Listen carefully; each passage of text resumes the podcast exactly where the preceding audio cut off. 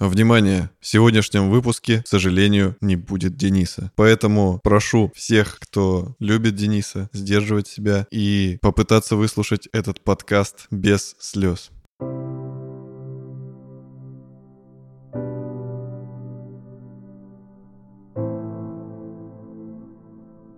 Я пошутил. Вот Денис. Привет, Денис. Привет. Ой, как смешно было. Это, это такой розыгрыш, который не смешной, но люди напряглись. Надо было почтить минутой молчания мою А. память сначала. Ну, кстати, не было еще выпусков, где я соло. Только те, которые на порнхабе. Я тут сижу почти что без интернета за городом, и у меня такое ощущение, что я действительно умер для всего остального мира. Ну, неправда, мы же общаемся. Денисон, все будет нормально, интернет проведут, и ты снова сможешь смотреть свое любимое хентай порно.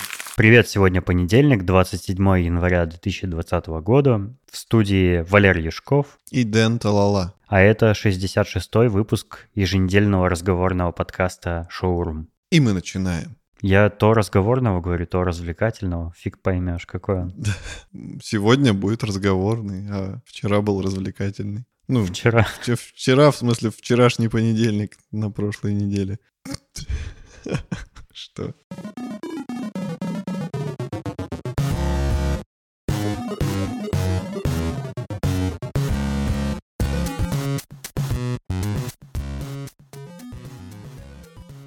А, Денисон, как ты считаешь, э, мы скоро все умрем от ужасного коронавируса, про который твердят по телевизору и в СМИ? Я думаю, вообще не умрем и даже не заразимся, но мне нравится эта паника в соцсетях и в э, СМИ.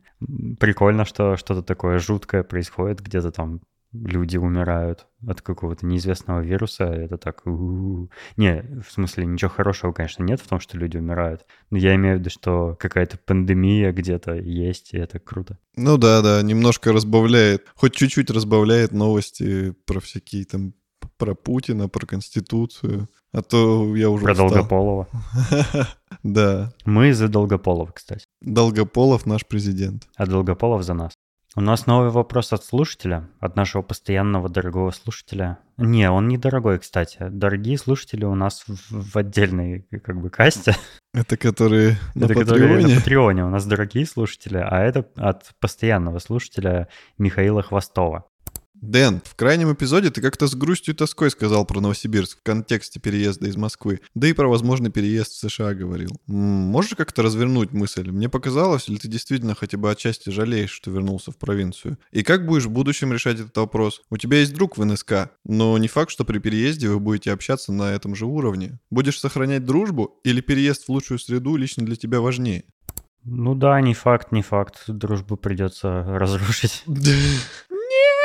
Ну, мы уже жили порознь в разных городах с Валерой. Я был в Москве, да. А Валера жил в Новосибирске, и ничего, справились как-то. Долго, кстати. Сколько лет прошло? Ну, лет шесть. Ну, 6 лет. Ничего, Ну, ты приезжал ко мне в гости в Москву много Ты раз. приезжал еще больше раз ко мне в гости. Так Да. что у нас крепкие, однородные отношения. Однородные. Моногамные. Но вопрос-то был про грусть и что-то там. Я говорил в прошлом выпуске, что мне немножко, конечно, не так комфортно, как в Москве, в Новосибирске жить, но, в принципе, да мне пофиг. Я в Москве занимался примерно тем же, чем занимаюсь здесь, только здесь у меня родители рядом, Валера рядом, тоже хорошо. Здесь не так много удобств, как в Москве, там, как я уже это и говорил в прошлом выпуске. Не всегда можно что-то купить, какую-то услугу получить, которая там в Москве круглосуточно доступна. Но это и не супер провинциальный город, здесь тоже много всего есть. Нам еще очень интересно, Миша, про дружбу от тебя послушать. Расскажи нам потом в чатике, в Телеграме или Дэну лично напиши, как ты видишь вообще дружбу и какая цена у дружбы. Ну, нашу с Валерой дружбу ничто не разрушит никогда. Было слишком много испытаний.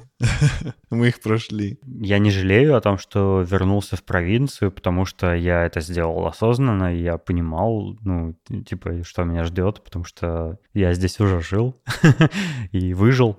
Да, возможно, я перееду в будущем в США, но пока что это не точно, и, типа, я не могу никаких подробности развернуть про эту часть вопроса, потому что и сам их не знаю. Надеемся, что мы ответили на твой вопрос.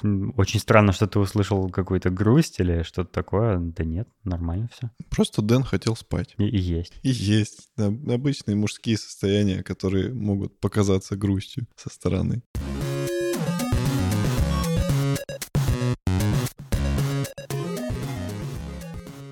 И, к слову, этот э, вопрос от Михаила, он плавно переводит нас к одной из тем выпуска.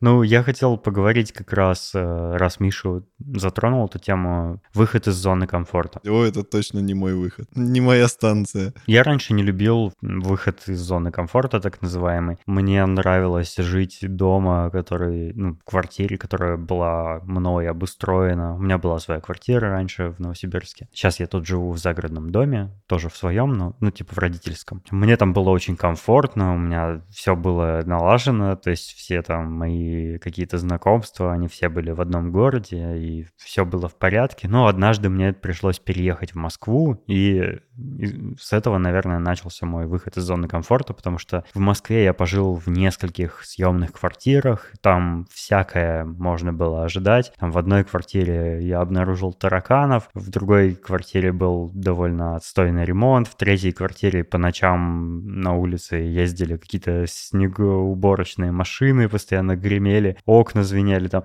В общем, все окружение было незнакомым, все люди были новые. И я как-то к этому привык, и я понял, что я ну, там уже много лет подряд постоянно нахожусь вне зоны своего комфорта. И, в общем-то, я свыкся с этим, и мне даже стало как-то, ну, типа, нормально. Я прям вообще привык к этому состоянию постоянному. И я понял, что, в принципе, меня уже вряд ли что-либо пугает в этом плане. Там я, например, в путешествие, когда отправляюсь, я там в командировке где-то или э, в отпуске, я снимаю квартиры на Airbnb. Мне больше нравится квартиры снимать, чем жить в отелях. Там тоже бывает, ну, это чужая квартира, там, не знаю, чужое постельное белье, там ванная, в которой чужие люди мылись, ну и всякое такое. Ну, то есть там уборщица не приходит, и все какое-то не свое. И я тоже к этому привык, и мне это даже нравится, потому что я какой-то быт других людей людей в другой стране испытываю, и это интересно. Я в путешествиях, наверное, перестал бояться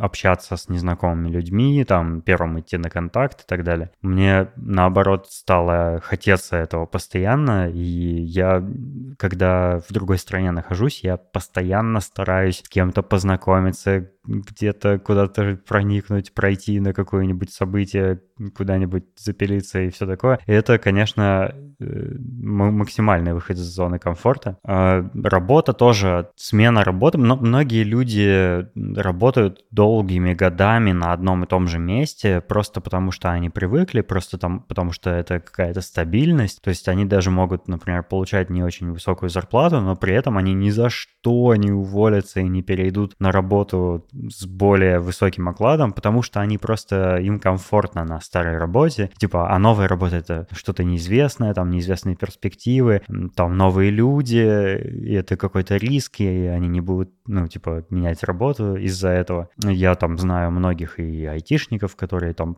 при прикипели как бы к своим компаниям и никуда не хотят уходить, и просто разных людей, которые там 10 лет работают на одном и том же месте. Хотя у них есть прекрасные возможности там больше зарабатывать и как улучшить свою жизнь радикально, но они уже все, они как бы обустроились и ну, как бы насидели себе теплое местечко. Ну да, довольно сложно из привычных таких теплых объятий местечко, даже имея перспективы куда-то лучше отправиться, уходить. Но вот для меня это точно прям какое-то испытание. Я, в принципе, зону комфорта всю жизнь поддерживаю.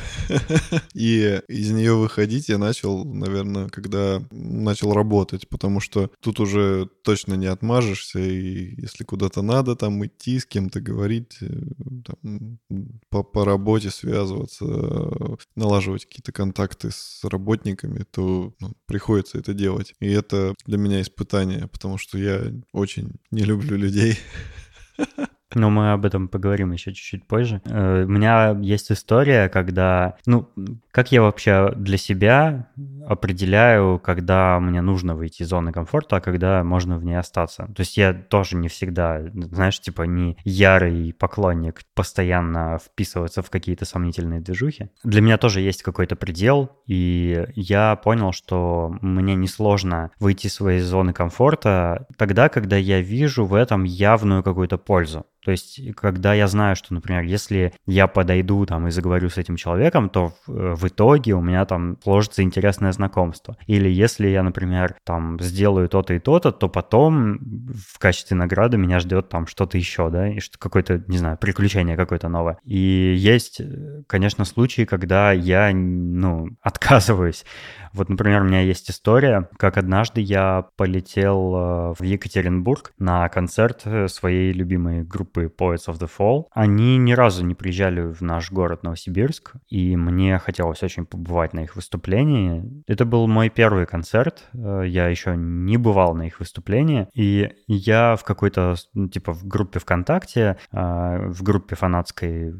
встретил девчонку, которая тоже из другого города откуда-то на поезде ехала в Екатеринбург, и она написала мне сама и предложила, э, типа, поселиться у ее какой-то знакомой, который, с которой она по интернету познакомилась, та предложила типа вписку. И я, ну, решил, думаю, ну, классно, такая возможность, можно не платить там за гостиницу. Ну, конечно, я согласился. Вот, мы встретились с ней на вокзале, взяли такси и поехали. И когда мы ехали, я понял, что мы все дальше и дальше удаляемся от центра города, куда-то в странные спальные районы сомнительного вида. И потом уже там пошли какие-то странные, типа, общежития, бараки, какие-то очень-очень трущобные такие здания. И очнулся ты уже без почек. Мы подъехали к очень ветхому зданию с облупленной штукатуркой. Фасад был вообще просто какой-то сгнивший весь. Э, и нас встретила эта девочка, подруга вот этой девчонки, которая предложила мне вписку. Э, она была с маленькой собачкой, она очень неряшливо выглядела. Это, конечно, сразу вызвало подозрение. Приц торчит из вены. Не до такой степени, но почти. Бутылка в штанах. Мы зашли в подъезд, а там пахло помойкой, там какие-то странные деревянные опоры в подъезде лежали, в общем, какие-то строительные инструменты, то есть как будто бы жители этого здания сами своими силами пытались как-то починить подъезд, видимо, власти городские вообще никак не следили за состоянием этого дома. В общем, мы поднялись э, на ее этаж, и ее дверь тоже вызвала двоякие ощущения, потому что она была тоже какая-то вся обшарпанная. Она открыла дверь, и э, перед нами такая картина открылась. Значит, у нее прихожая была одновременно кухней, у нее справа вот как входишь, сразу справа от двери стояли какие-то такие огромные мешки, как из-под картошки или из-под сахара, знаете, такие огромные-огромные мешки с крупами, с какой-то типа гречкой или рисом или чем-то таким. А слева была, вот прям сразу у входной двери, слева была маленькая кухонька, ну, кухонный гарнитур с раковиной, полностью заваленной грязной посудой, причем посуда была такая, знаешь, уже вот на ней куски еды, они закаменели, они вот, она не мыла их вообще ни никогда в жизни, видимо, и все было как какие-то обваренные кастрюли, какое-то все грязное. Казалось, что если по раковине пнешь, то из нее вылетит целая армия тараканов, и они выползут по всем стенам. О, господи. Вот. А сразу после этой прихожей была одна единственная комната, ну, где-то где там еще был туалет, но мы даже уже не рискнули его смотреть. Одна единственная комната, такая метра, ну, 3 на 3, наверное. Э, окно посередине, под окном диван стоял э, к стене. Вот. И на полу было очень много всякого хлама, мусора, какая-то грязная одежда какие-то листочки из тетради, какие-то порванные тетради. Везде были кучи мусора, какие-то фантики, обертки, какой-то грязный ковер где-то виднелся под всем этим хламом. Обычная квартира фаната Poets of the Fall. Ну, наверное. В общем, это было настолько жутко, там было настолько грязно, что мы, э, вот когда она открыла дверь, мы стояли на пороге, и мы даже побоялись зайти внутрь, потому что, ну, я думал, что я точно чем-нибудь заражусь, если моя нога коснется порога этой, этой квартиры. Это было так ужасно.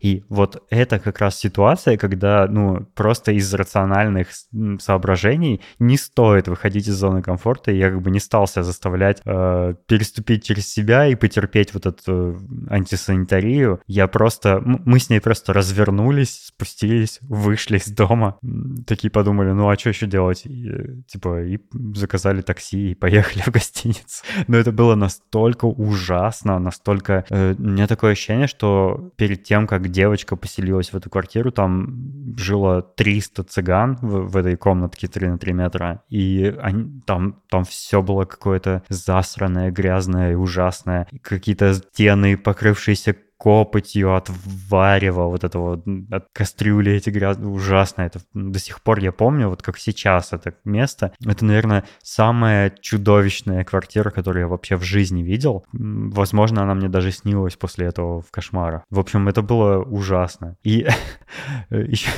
все-таки мне пришлось после этого выйти из зоны комфорта немножечко, потому что, ну, мне там лет, не знаю, 25 было, а девочка, которая вот меня позвала на эту вписку, ей было лет 15, наверное. И представляете, как мне неловко было, когда мы приехали в гостиницу, и мне пришлось э, покупать номер на двоих.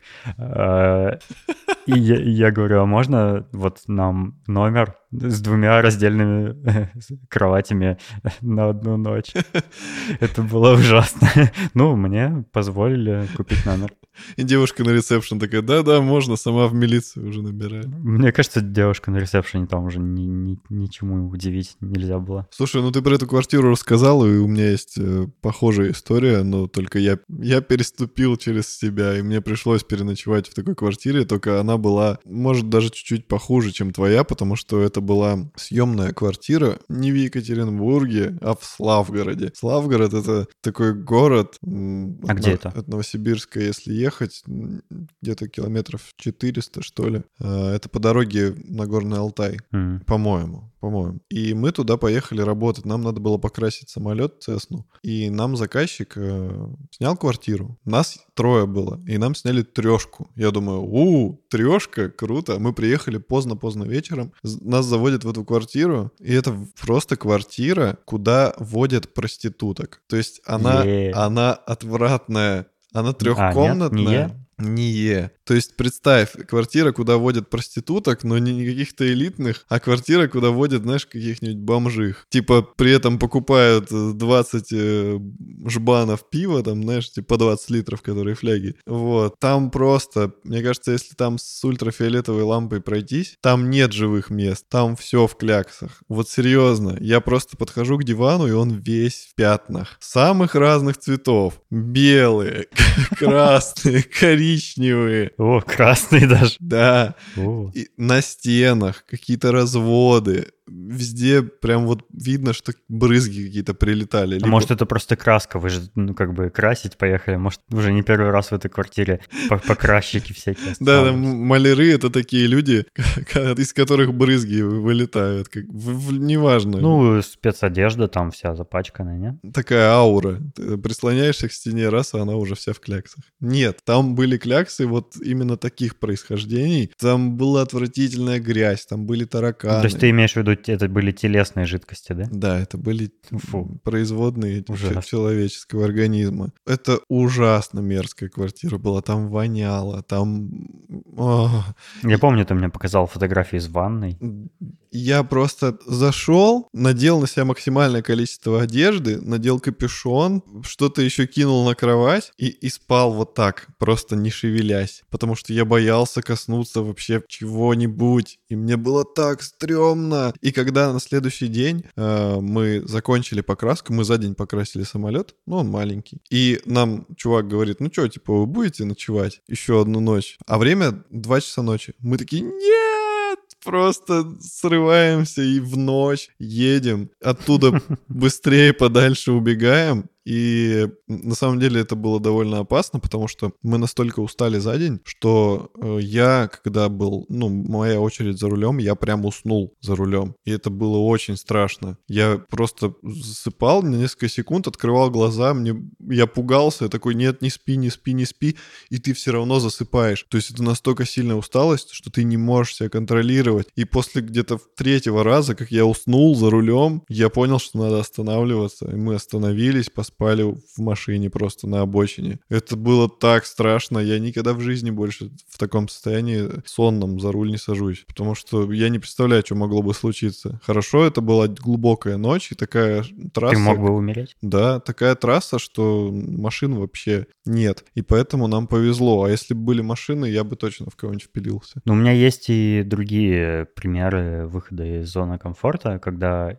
когда я ну, соглашался как бы на, на, на какой-то риск ради того, чтобы получить э, интересные ощущения. Мы однажды с другом, с моим и бывшим коллегой Мишей Суховым были в Сан-Франциско, и Миша хотел встретиться с каким-то знакомым своим, э, с которым он по скайпу созванивался из Москвы, для того, чтобы учить э, английский язык. Ну, то есть они, он, типа, этот его знакомый был э, его репетитором по английскому. То есть он, он не был каким-то преподавателем там и учителем, а обычный какой-то человек, с которым он просто созванивался, и на разные темы они болтали для того, чтобы Миша подтягивал английский. И он э, жил в Сан-Франциско, и они договорились встретиться, ну, почему бы, да, не встретиться, раз такая возможность редкая и классная. И я, ну, конечно, Мишу поддержал, говорю, да, давай, давай, прикольно, классно, местный чувак там все расскажет нам про, про то, как там жить и все такое. Вот, и, значит, мы встретились, это оказался довольно такой в возрасте мужчина, э, лет, не знаю, 50 или 55, и он учил, а, еще фишка была в том, что ему нравился русский язык, он, он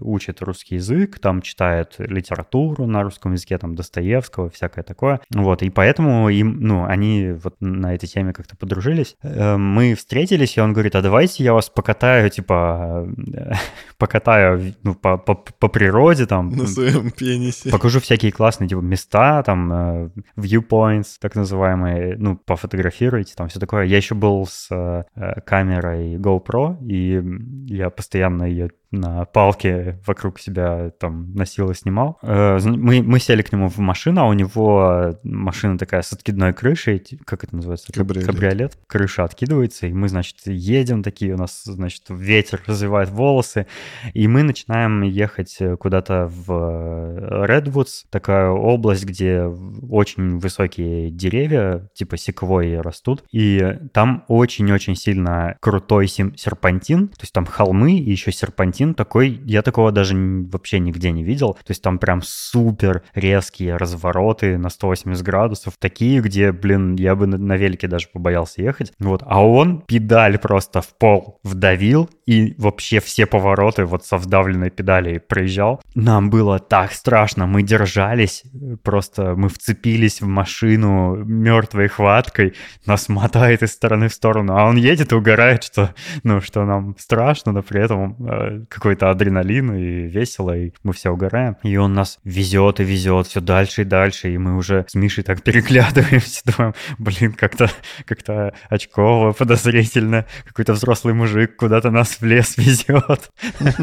Как-то страшно. Но мы в итоге приехали там на вершину какой-то горы, а там э, типа туристическое место, где кафешка такая из, э, из сруба деревянного построена, вообще крутая, ну прям нормальное такое кафе, и там парковка, и много машин, и всякие туристы, и хайкеры там ходят, и, в общем, там такой невероятный вид э, с, с этой высоты открывался на долину, на Сан-Франциско, на вообще все окрестности. И мы, конечно, там просто, ну, охренели от э, красоты. Вот, и потом он нас точно таким же образом, на такой же скорости а, обратно отвез в город. И мы такие, блин, ну, вроде, вроде ничего не случилось плохого, вроде все было хорошо.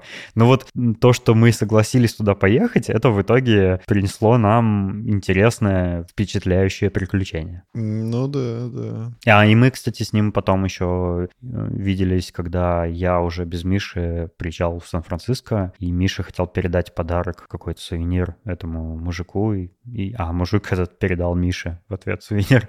В общем, да, как-то вот очень все мило обошлось. А-а-а.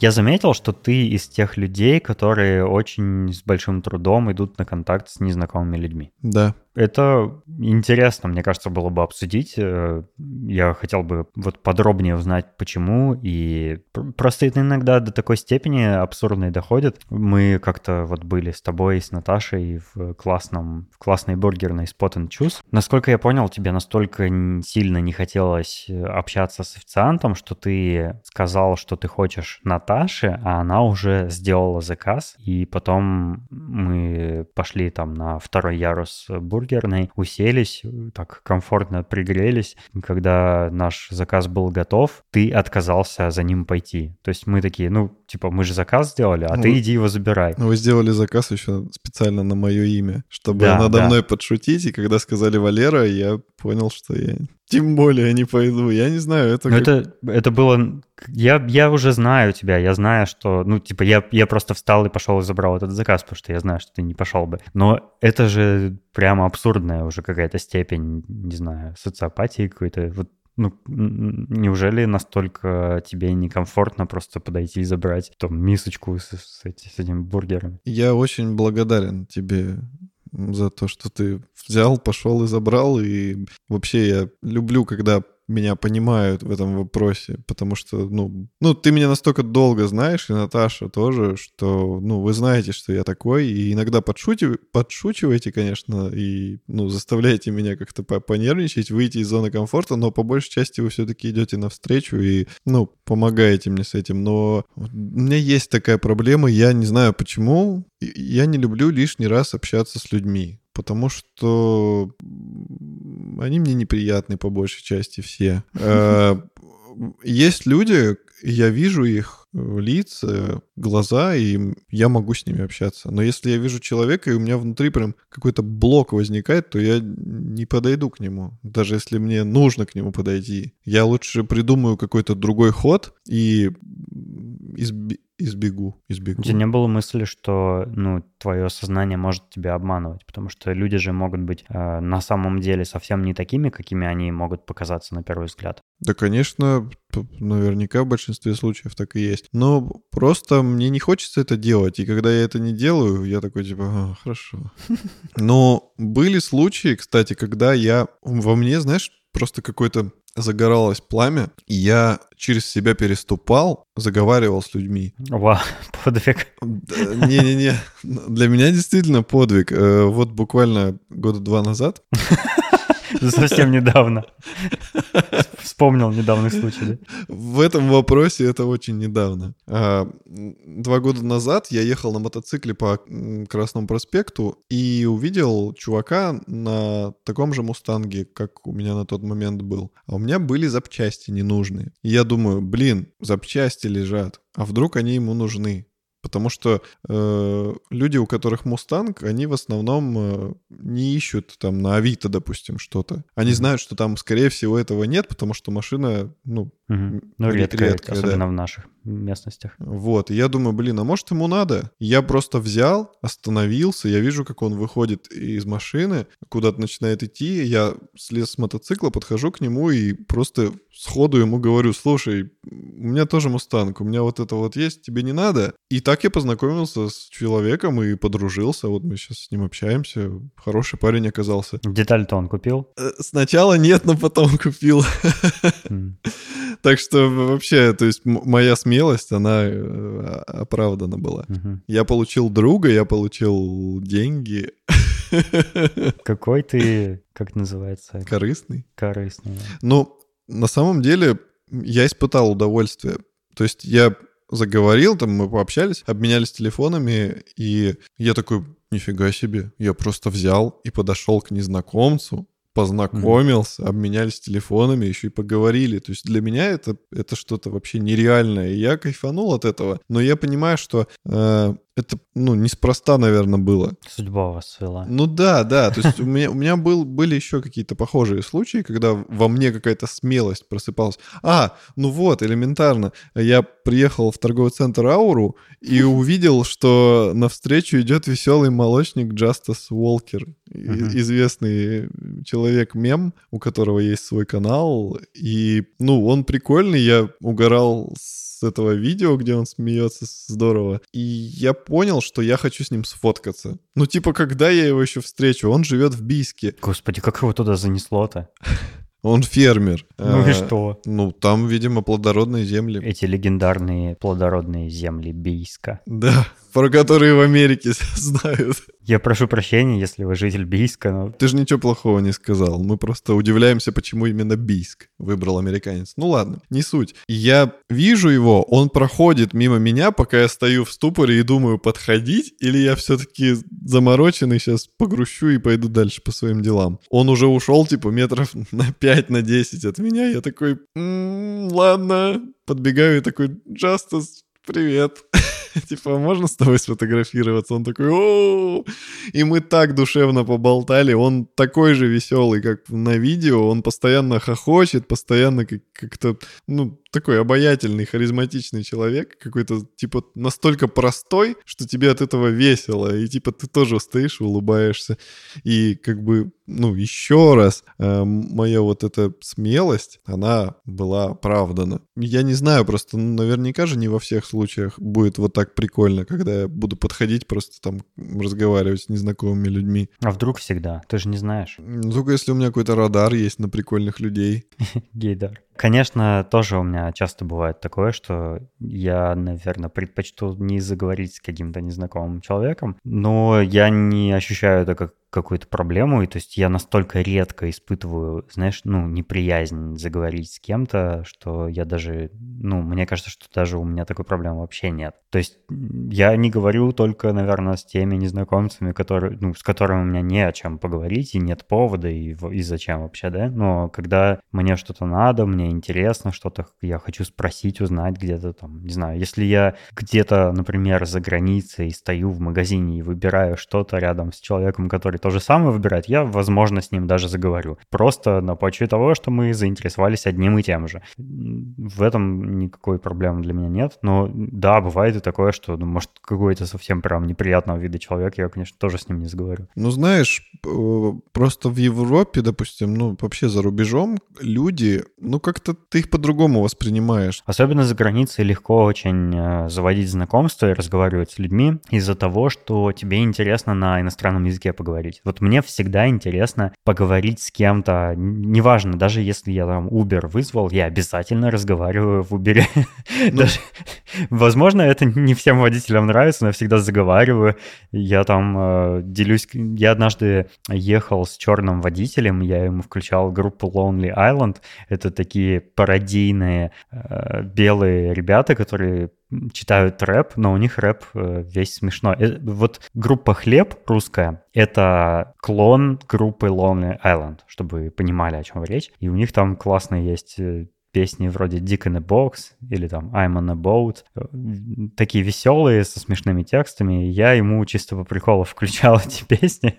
Это было так классно, и он поугарал со мной и говорит, о, нифига, я не знал, типа, о них. Э, Спасибо за рекомендацию, там все такое. Ну, то есть мне просто было интересно поболтать. Большинство моих собеседников сразу же детектят, что у меня есть какой-то, ну, определенный акцент. Они начинают расспрашивать, типа, откуда я, что там, что я здесь забыл и все такое. Вот, иногда, иногда такого не случается, то есть я как бы говорю, говорю с человеком, он мне ничего не расспрашивает, типа, откуда я. Я понимаю, что я тоже у него слышу акцент, и он, в общем-то, тоже не местный, и поэтому, ну, он уже привык, что, ну, типа, все, все откуда-то понаехали. А потом вы такие, мы русские друг друга не обманываем. Были такие случаи, когда я ехал с какой-то женщиной, меня везла женщина на Uber, и я с ней говорил, говорил, а потом э, то ли, то ли я что-то по-русски сказал, э, мы с Маратом ехали или что-то такое, я уже не помню, то ли я что-то по-русски сказал, то ли она что-то сказала по-русски, я такой, о, Погоди-ка, ты что говоришь? Тю, ты что, конечно говорю. и оказалось, что она русская иммигрантка была и др- подрабатывает в такси, вот. Ну да, за границей прикольно, хотя бы потому, что это за граница. Там другие люди, тебе интересно, как они вообще общаются. А, допустим, как в Новосибирске общаются, я знаю. Ну, тут, тут мы живем большую часть своей жизни, мы знаем народ, типа, знаем местных, там, и какие-то, не знаю, повадки, да, и поэтому нам не особо интере- интересно с незнакомцами здесь разговаривать, нам и так есть здесь с кем поговорить. Да, ну, я согласен с тобой. И э, видишь, у нас э, в Новосибирске довольно много людей, которые недовольны чем-то. То есть вот таких людей, с которыми, типа, ты бы заговорил и не увидел, что их так э, замучила жизнь, и что они вообще с тобой говорить даже не хотят, их очень мало. И, к сожалению, вот, допустим, приходишь куда-то там или в магазин, или в кафе, или еще куда-то, ты видишь, что они сами-то не очень хотят говорить. Потому что они устали, они замучены. И, и ну, зачем лишний раз человека мучить? Если бы можно было как-то вот... Э, я когда прихожу в какой-то фастфуд, и там есть вот этот э, компьютер для заказов через экран, Мгм. ну, через сенсорный экран, я туда, конечно же, пойду. Даже, даже если там очередь или что-то еще. Но я думаю, это не из-за того, что ты хочешь пожалеть уставших работников, а потому что ты просто с незнакомыми людьми не хочешь Ну, общаться. да, да, да, да, да. Ну и вообще, кстати, я заметил, что когда вот на таких штуках заказываешь, то заказ быстрее делают, чем когда ты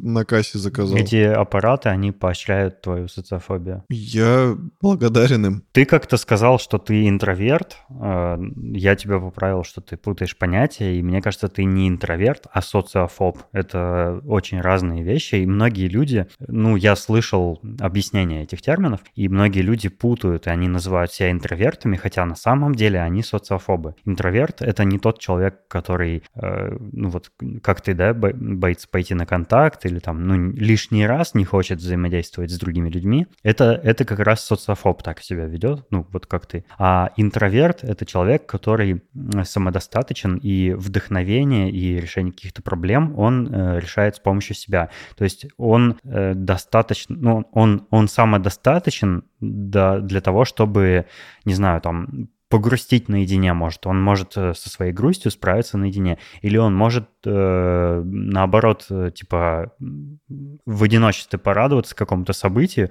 Ему для этого не нужны другие люди. А экстраверт — это тот, кто без другого человека не может справляться со своими эмоциями. Ему нужно общение, ему нужен там тесный контакт, ему нужны друзья, там близкие, чтобы были.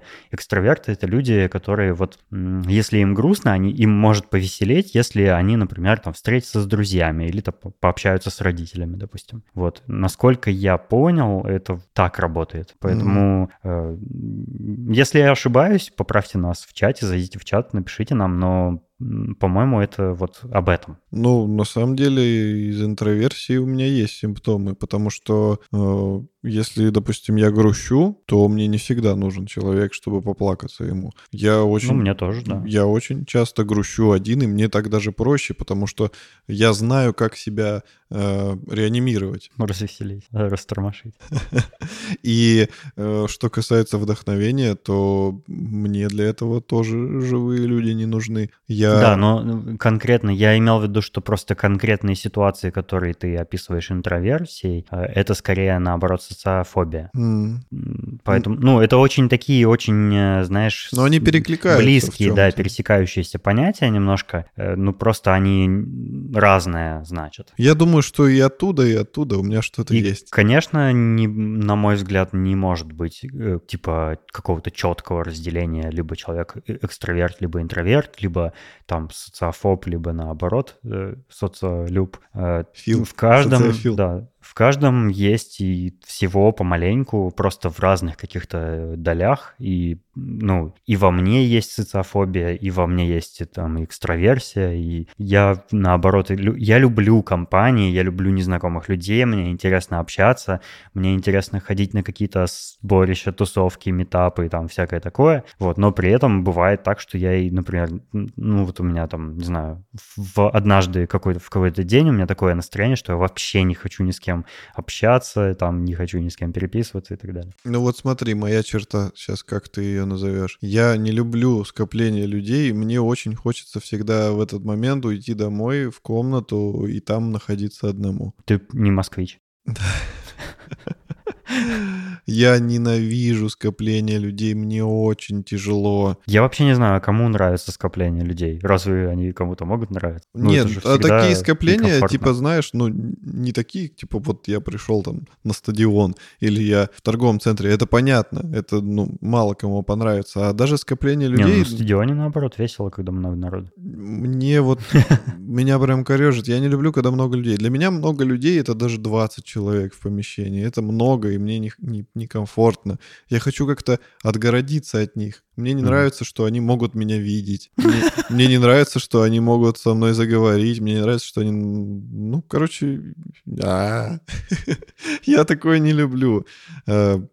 Мне, мне проще написать человеку э, сообщение, чем позвонить. Я ненавижу звонить. Ты поэтому со мной не пошел на выставку Ложкина? Ну, поэтому тоже, но вообще я не пошел, потому что мне не- вообще не понравились его картины. Это выглядит для меня не очень. Ну, типа, я, если я пойду на выставку, то там должно быть что-то, что усладит мой глаз. Нет. Ну, они ж кекные. Грустные, потому что я, когда их вижу, мне становится грустно, потому что они же все-таки несут э, смысл такой, что Россия не айс, и поэтому мне ну, печально от этого. А, вот.